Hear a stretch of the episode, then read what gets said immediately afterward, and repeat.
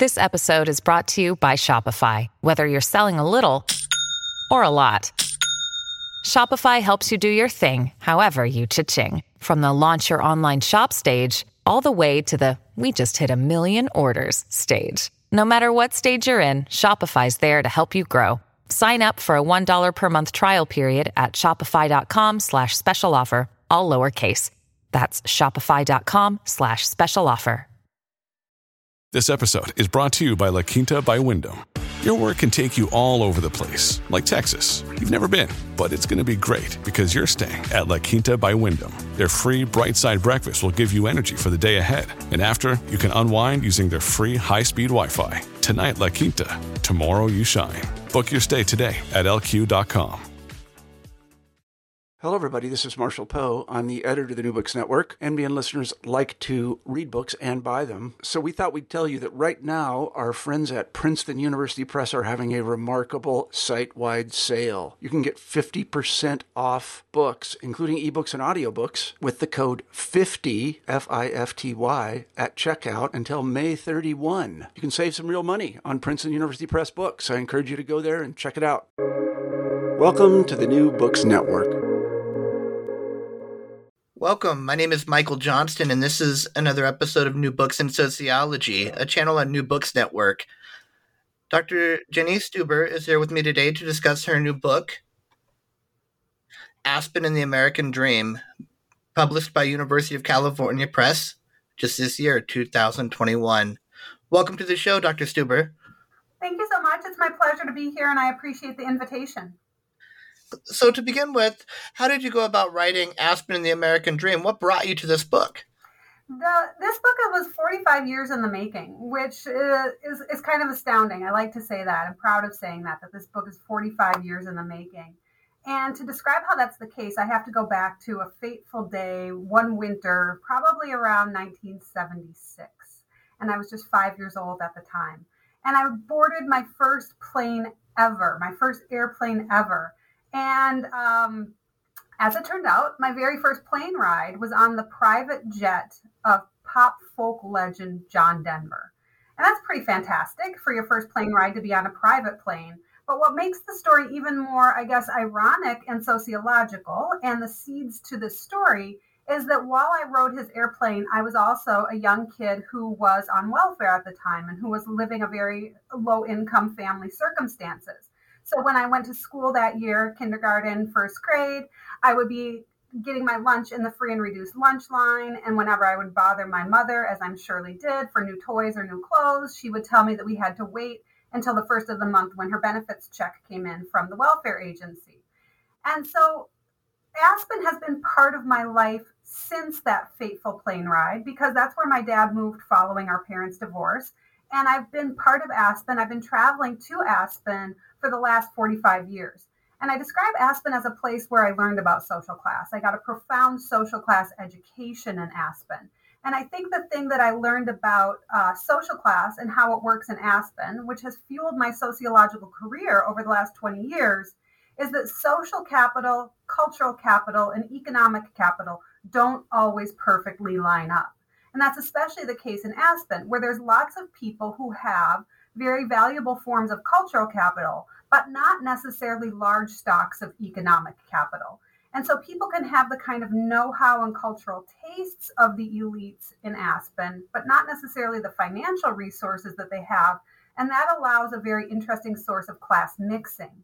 And those interesting dynamics and forms of class, class mixing and access paired along with exclusion have been key themes of my sociological work ever since be- devoting myself to the discipline. Excellent. That's uh, that goes right into our first question, and and you were talking about how economic, social, and cultural capital and class do not always necessarily line up, and this is particularly true in Aspen, based on the research that uh, um, I read for this discussion today.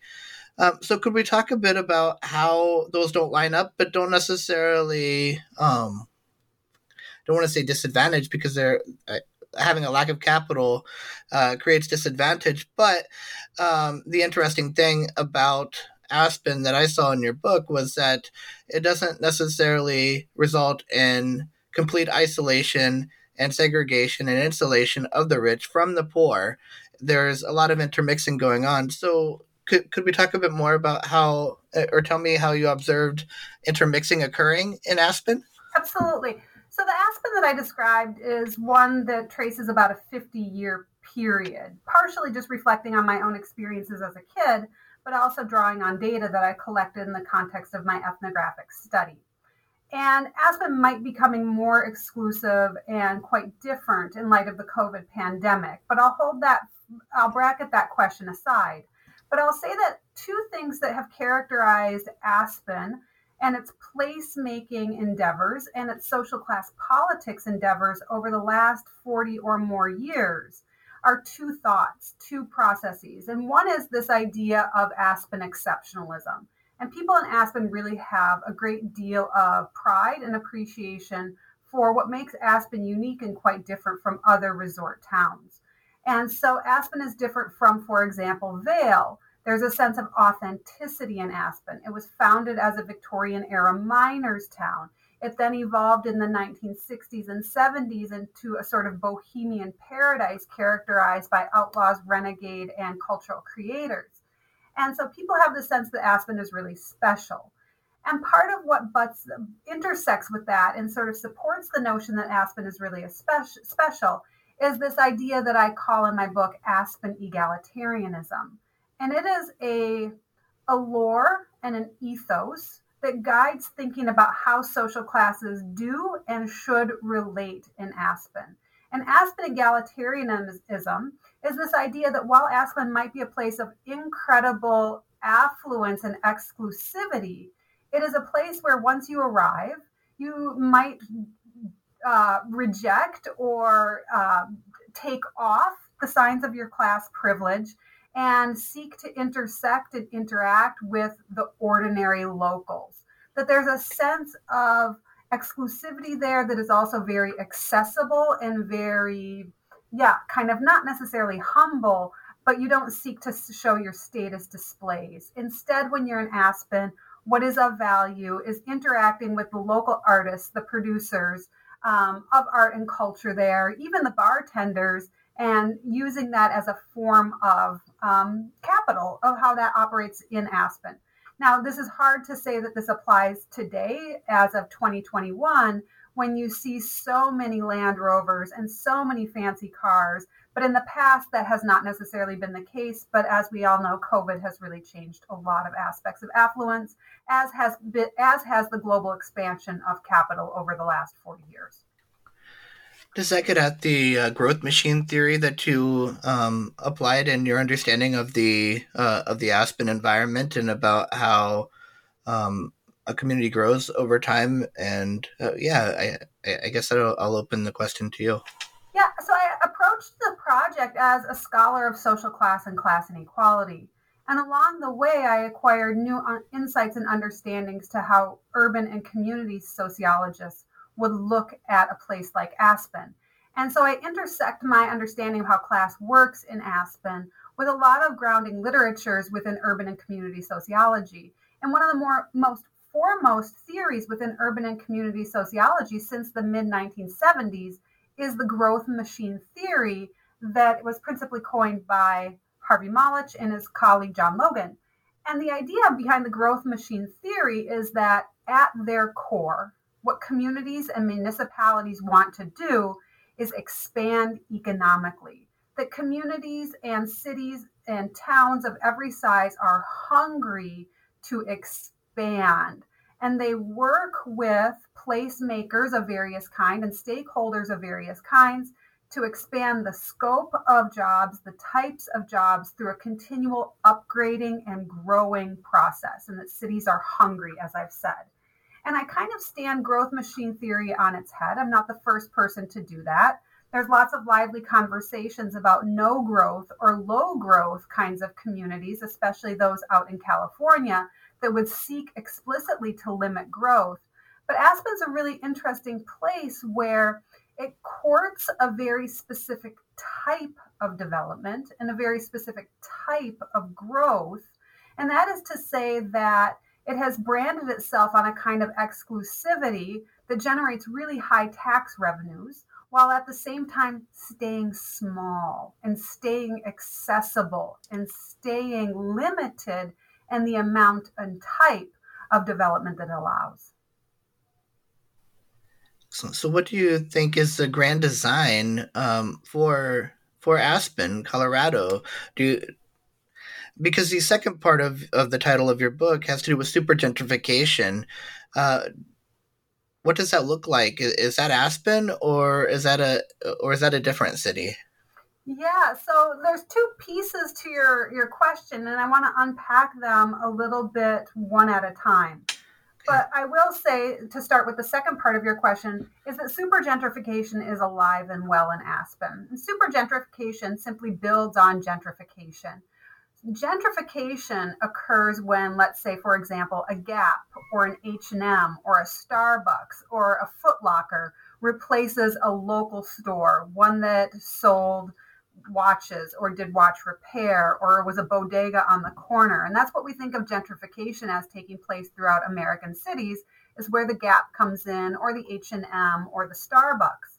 But what super gentrification looks like is a situation where the Gap itself is kicked out, where Banana Republic is kicked out, where J. Crew is kicked out and replaced by businesses like Gucci, Prada, and restaurants whose entrees start at $40. So super gentrification is alive and well in Aspen. And in some ways, it's an intended and in some ways, it's an unintended consequence of the decisions that urban planners have made in Aspen. And my book, in fact, focuses on the role of urban planners and especially the creation of the land use code, which is a document that every city and municipality has basically that dictates what can be built where. And so over the last 40 to 50 years, Aspen has developed a land use code built on limited or low growth. What that's meant in practice is that it has maintained a very quaint, environment, a very small, approachable, human scale environment. Buildings today, new buildings are limited to two stories tall. Buildings cannot have a sort of lot line to lot line development so that they use up every inch of their square footage allotment. What that means is that there is a limited degree of space for developers to build. And so that is its community character. It's small, it's cute, it's approachable, it's quaint. What that also means is, is that it is incredibly expensive.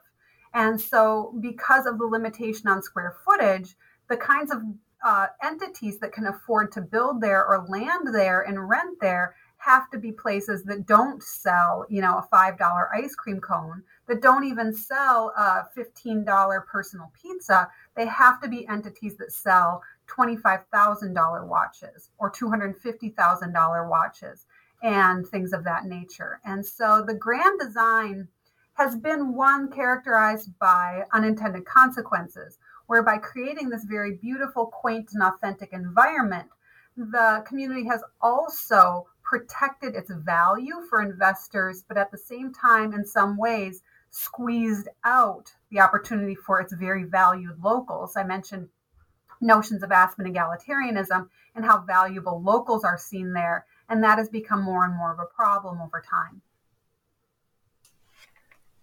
Yes. And um, it, it, makes it difficult for places like, uh, if I remember right, Gap was one of the um, businesses that has since left Aspen. And uh, um, if I remember correctly, places like uh, Old Navy, where it becomes unaffordable because rent it, um, is astronomical or it just becomes unaffordable for them to, to, to stay there and to do business. Is that accurate?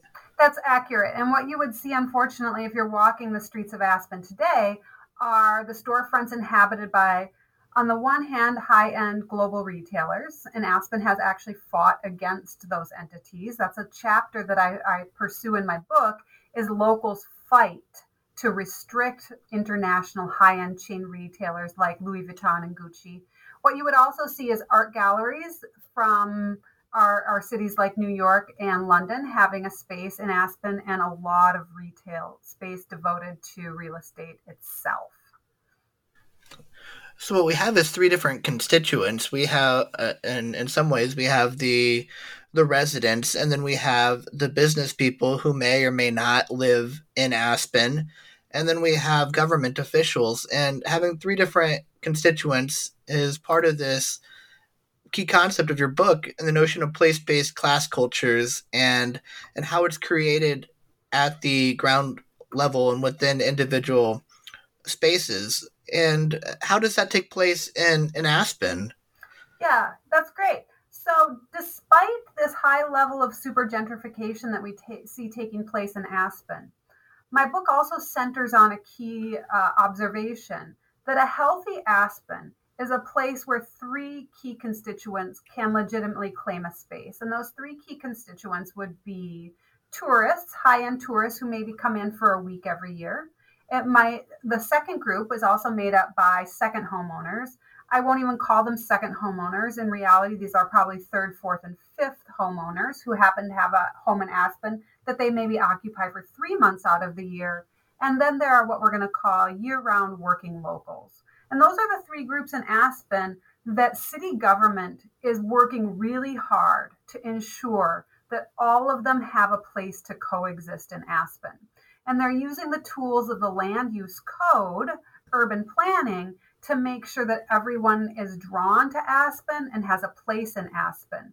And the idea, in a sense, is that affluent people and working people have a symbiotic relationship to one another. That working locals add a sense of character to town, while at the same time, their presence and their character is appreciated and funded by the elites who come there either for a week or for a few months out of the year and that those class relations are part of what I call place-based class cultures. And that concept is really the heart and soul of my book. It's what's the novel contribution to my book. And I coined this term place based class cultures to get at the idea that every place operates, every municipality and community operates according to a, so, a social class logic. And that social class logic is is found at the intersection of narratives that people tell themselves about what this place is like. So, local lores about what this community is. And then there's also narratives about social class, and that's who makes up this place and how do they intersect with each other. And then, very critically, the third piece of pace, it's a terrible word to say. I should have coined a more fluid term.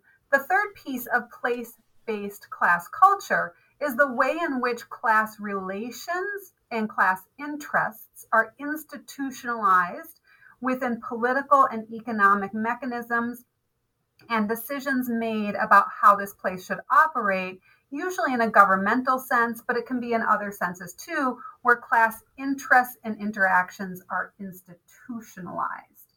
And what I find here is that ultimately, on the one hand, the land use code restricts the amount of land for development and it ensures that those buildings that are built are high quality and cute and attractive to a global clientele. But at the same time, and we haven't mentioned this yet, the people who build those buildings pay a lot of mitigations to the city. And the people who buy the $40 million homes pay a lot of fees to the city and the city then uses those fees to create an array of programs that benefit working locals. And so it's really important that we, we pause on this idea right now is that, uh, and to understand what I'm saying about Aspen, is that Aspen is a place that works really hard to balance the seemingly disparate interests of the social classes that make it up.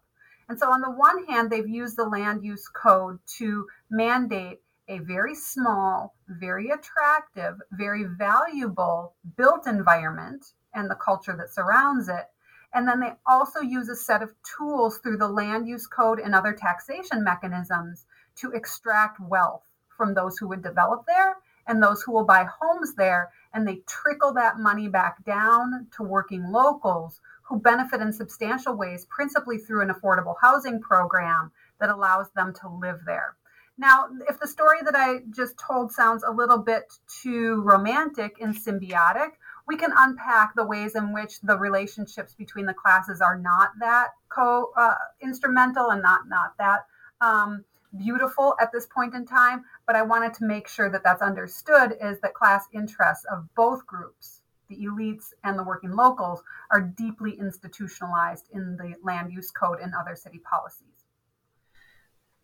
And what you're getting at, uh, I think, is is this next question um, slash comment, but the the significance of cultural narratives and how individual narratives frame the place of Aspen, Colorado, and that has to do a lot with how a city is going to be designed, doesn't it?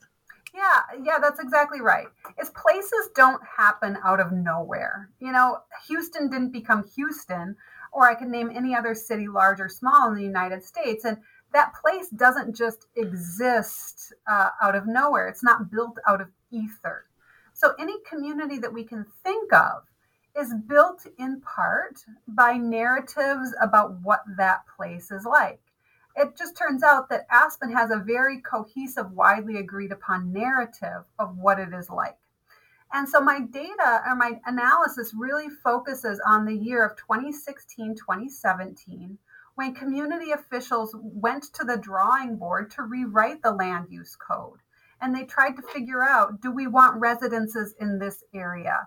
What kind of buildings do we want over here? What do we want those buildings to look like? How should we require mitigations from the developers who want to build those buildings? What kinds of new parking and transportation mandates are we going to impose on any new development here? So we talk about the 2016 2017 period as rewriting the land use code, which sounds like a really technical, boring uh, exercise. But at every step along the way, the people who are in charge of that business are marshaling and utilizing narratives about what this place is like, alongside narratives about how social class works in this place. And so if Aspen is a place that that really believes itself to be exceptional, and Aspen really believes itself to be a place that is egalitarian, local officials and other stakeholders are going to use those narratives to um, develop the next step of policies that, that help make that come into being. And so there's this lashing up or this recursive loop between the narratives that communities tell themselves about what they're like and how they actually are, in fact, like that to the degree that they institutionalize those narratives within the code. Now, there are moments where those narratives break down, or there's there there are moments when those narratives are contested. Well, we can acknowledge that. And in some communities, it's far more complicated than it is in Aspen. But that's the basic outline of the process that I describe in my work and then this narrative can change over time. Is is that accurate? And maybe it has changed it slightly uh, yeah. uh, in Aspen. Absolutely, these narratives can change over time, and narratives can change over time because broad scale global forces are changing. Um, narratives can change over time because broad scale global forces change the amount and type of capital available. And so, if I'm being honest, if I were to write my book today, I think uh, how, how people understand Aspen is going to be quite different. And that's in part a reflection of the global pandemic that we've seen and just the dramatic influx of money uh, that has come into Aspen in the last year and a half. And the type of people that have come there to escape their cities and to live a slightly more bucolic lifestyle during the pandemic have brought new forms of money, new forms of affluence, and new ways of understanding Aspen into the mix. And so now you see a new host of conflicts and conversations arising over what Aspen will be now and how it will manage newcomers coming to the area who may not understand the old Aspen or what Aspen is at its core, at least according to those who have been there for longer periods of time. And is this even an extra layer beyond the 1970s? Because in your book, it, it seemed to be the 1970s was a significant, um, a, significant decade. Yes. So the, the 1970s were such a significant decade for Aspen. And Hunter S. Thompson, the gonzo journalist and author of uh, Fear and Loathing in Las Vegas, is the public facing face, I think, of this era of Aspen's development and he captures a sense of outlaw, stick it to the man, politics, and culture. This is the period of time when I don't know, Aspen sort of got a, another shot of growth and development. And even though Hunter S. Thompson was the public facing face of this cultural ethos, there were lots of young people coming into Aspen at the time. Some of them, and many of them, seemingly with college degrees from places like Dartmouth and Yale. And they brought progressive politics, progressive ideas, and rich stocks of economic, cultural, and social capital with them. But what they did was they situated themselves in local government at the city level and at the county level. And they really imposed policies at that time to limit growth and protect the needs of locals. And so those that period of the 1970s was really critical from my analytic standpoint because it did institutionalize very initially the affordable housing program, which is very strong and um, quite successful. We could talk about what that means and what its limitations are. And they instituted low growth policies and they instituted high levels of mitigation on those who wanted to develop there. Their, their spirit did over the years. And so this is sort of the Aspen that people hearken back to, even though, as I think your question hints at, the reality of the 1970s has been eroded over the last 40 some years by the ever expanding nature of global capital and the economic boom and bust cycles that only seem to enrich and embolden the affluent in our global economy and have been drawn to Aspen and brought their ideas, their culture, and their money to the place. Yes, because erosion doesn't happen overnight, nor does uh, bringing a, a, heritage back to a community. It takes place across time, and and I think it begins somewhere and uh, and continues to fluctuate across time. Aspen yesterday and yesteryears likely will not be the same Aspen as today, nor will it be the Aspen of of several years from today. Yes, that's correct, and that's both a reflection of on the ground policy making that's happening in real time in communities, but also things that are happening far away, like deregulation of global capital, or even something as seemingly small as changes in the estate tax, or seemingly small as changes in corporate tax rates or capital gains taxes. Any of those things happening um, on a global scale can trickle down into Aspen and have uh, really deep reverberations. But I think what still exists in Aspen in in some way, shape, or form is this lifestyle mobility that brought people to Aspen. And uh, could you tell me a little a little bit more about what it is that's bringing people to Aspen? Mm-hmm. Aspen draws new people every year. They want to try it out. Not everybody can make it stick and make it work for them. But what's happening in Aspen, especially I want to say over the last 40 years, is this this form of lifestyle migration, which we've seen in especially Mountain West communities over the last 30 years or so. And that happens when people have either more flexibility in their work or when they're young and they want to try out new forms of work. And rather than pursue a job, they pursue a lifestyle. So, lifestyle migration is migration that's motivated by lifestyle proclivities, finding um, yourself, finding yourself in the context of nature, rather than what we've seen historically, which is economic mobility really motivated by finding a job in a specific place. And so lifestyle migration has been happening to Aspen, where people go there because uh, it's beautiful and they can pursue a lifestyle there that seems to be consistent with jobs that they can get out of college often um, at that point in time.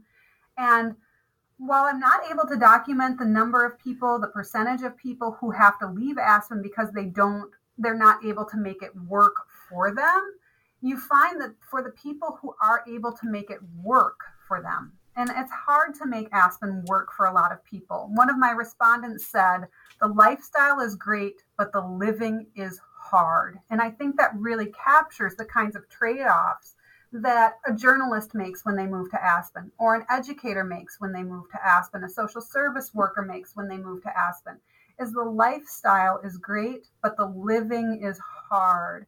And that's a, a trade off that a lot of people make when they move to Aspen, is that they get to hike on their lunch break. They get to go skiing on their lunch break. They get to take their lunch outside and stare up at the mountains and have these incredible experiences and go to live concerts that are free and art events that are free And meanwhile, they are um, compromising their career trajectories in many ways because the types of jobs that exist are limited. They're limiting their ability to accumulate wealth in the form of home ownership because the free market is simply not available to them to purchase homes in.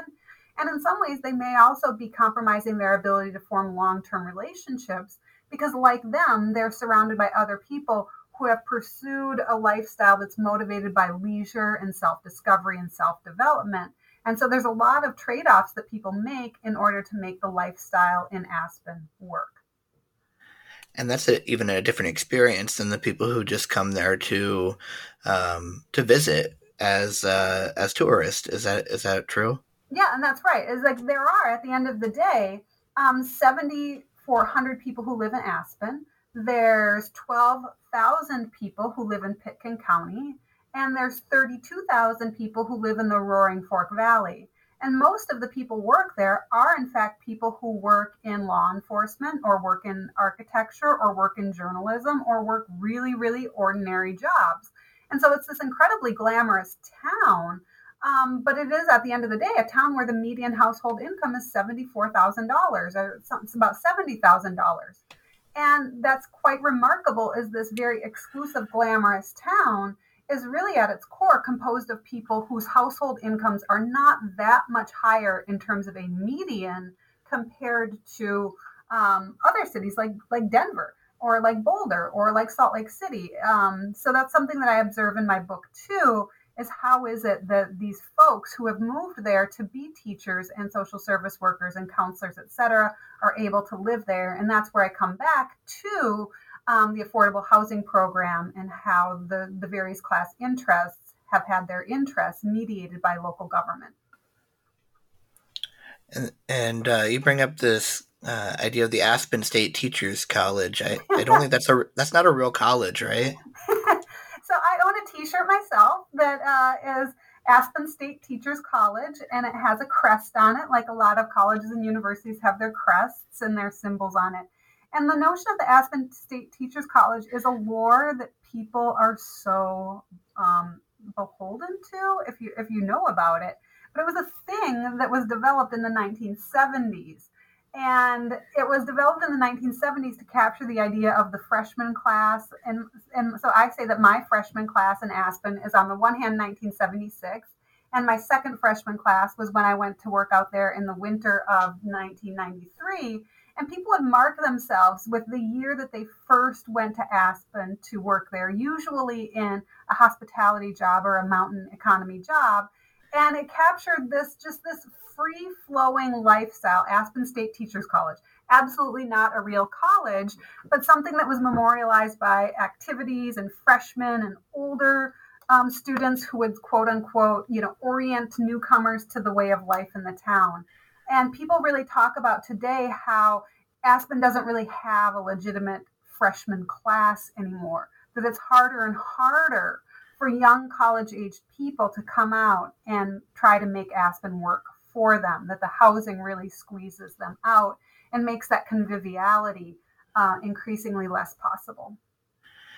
But what was interesting, uh, I'm moving away from our, our questions that I have here, but the community that was that that seems to be developed among the long term stayers in in Aspen, like going to different areas of the restaurant where where the business owners make the life a bit more affordable for the people uh, who are staying there long term.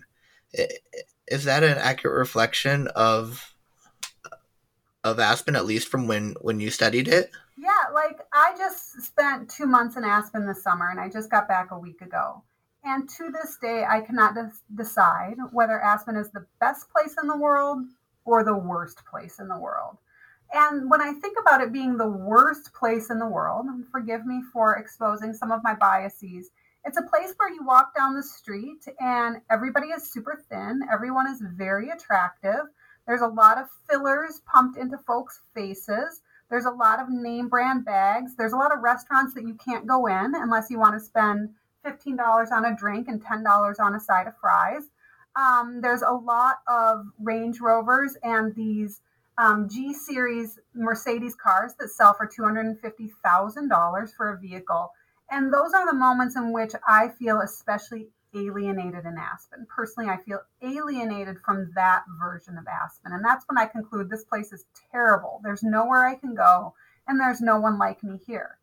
The side of me that that concludes that Aspen is the best place in the world is that when I am there, I personally am happier and I feel more engaged in ways. And so your question is Aspen has built and the surrounding community has built and utilized its riches to create all sorts of cultural programming that is free for me to enjoy.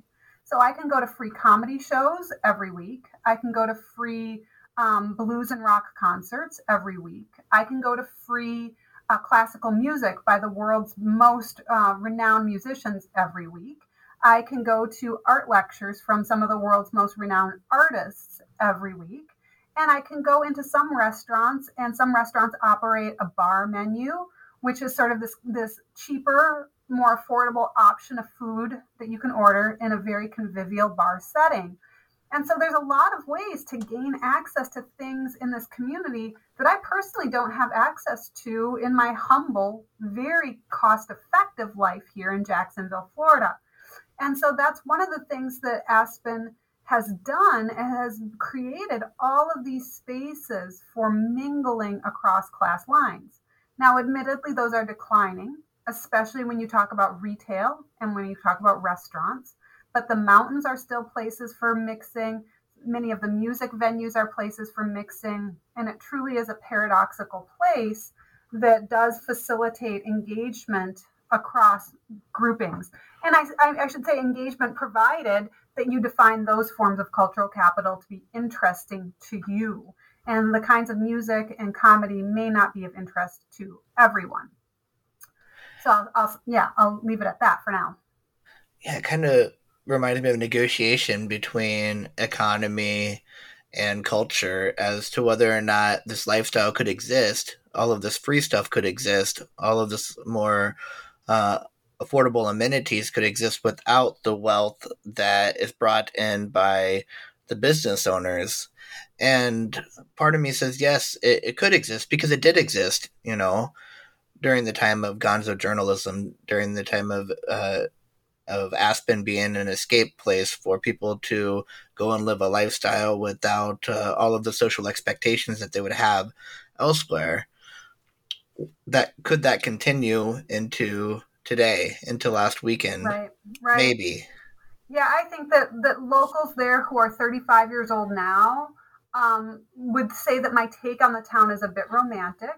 They would say that even in the last five to 10 years, some events that locals used to volunteer at. I'll give you an example. One is the Food and Wine Classic, and that's sponsored by Food and Wine Magazine, and it's it's a mega big event um, that draws not just local, not just worldwide celebrity chefs, but people like LeBron James or uh, Dwyane Wade who are involved in the wine industry. It, it draws those folks. And that used to be a place where locals could volunteer and also gain access. But locals are now telling me that by volunteering, they don't really get the benefits anymore. They don't get treated well anymore. And so that some of these opportunities in the have, have diminished and the culture has changed. So while technically on paper, a lot of the um, opportunities for engagement and access still exist, people will still say that the culture and the tolerance and the genuine embrace of working locals is not what it was when people would say in the 1970s that I would pump gas and then I would go to a party later that night and the people I pumped gas for in their Mercedes are now offering me drinks, something like that. So there is a sense that that kind of cross class interaction has become more stilted, less authentic, and maybe even less possible.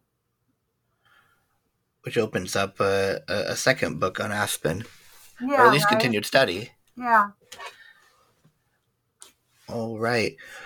Unfortunately, um, we're out of time, but we were able to answer all of our uh, all of the questions that um, we wanted to for for this book.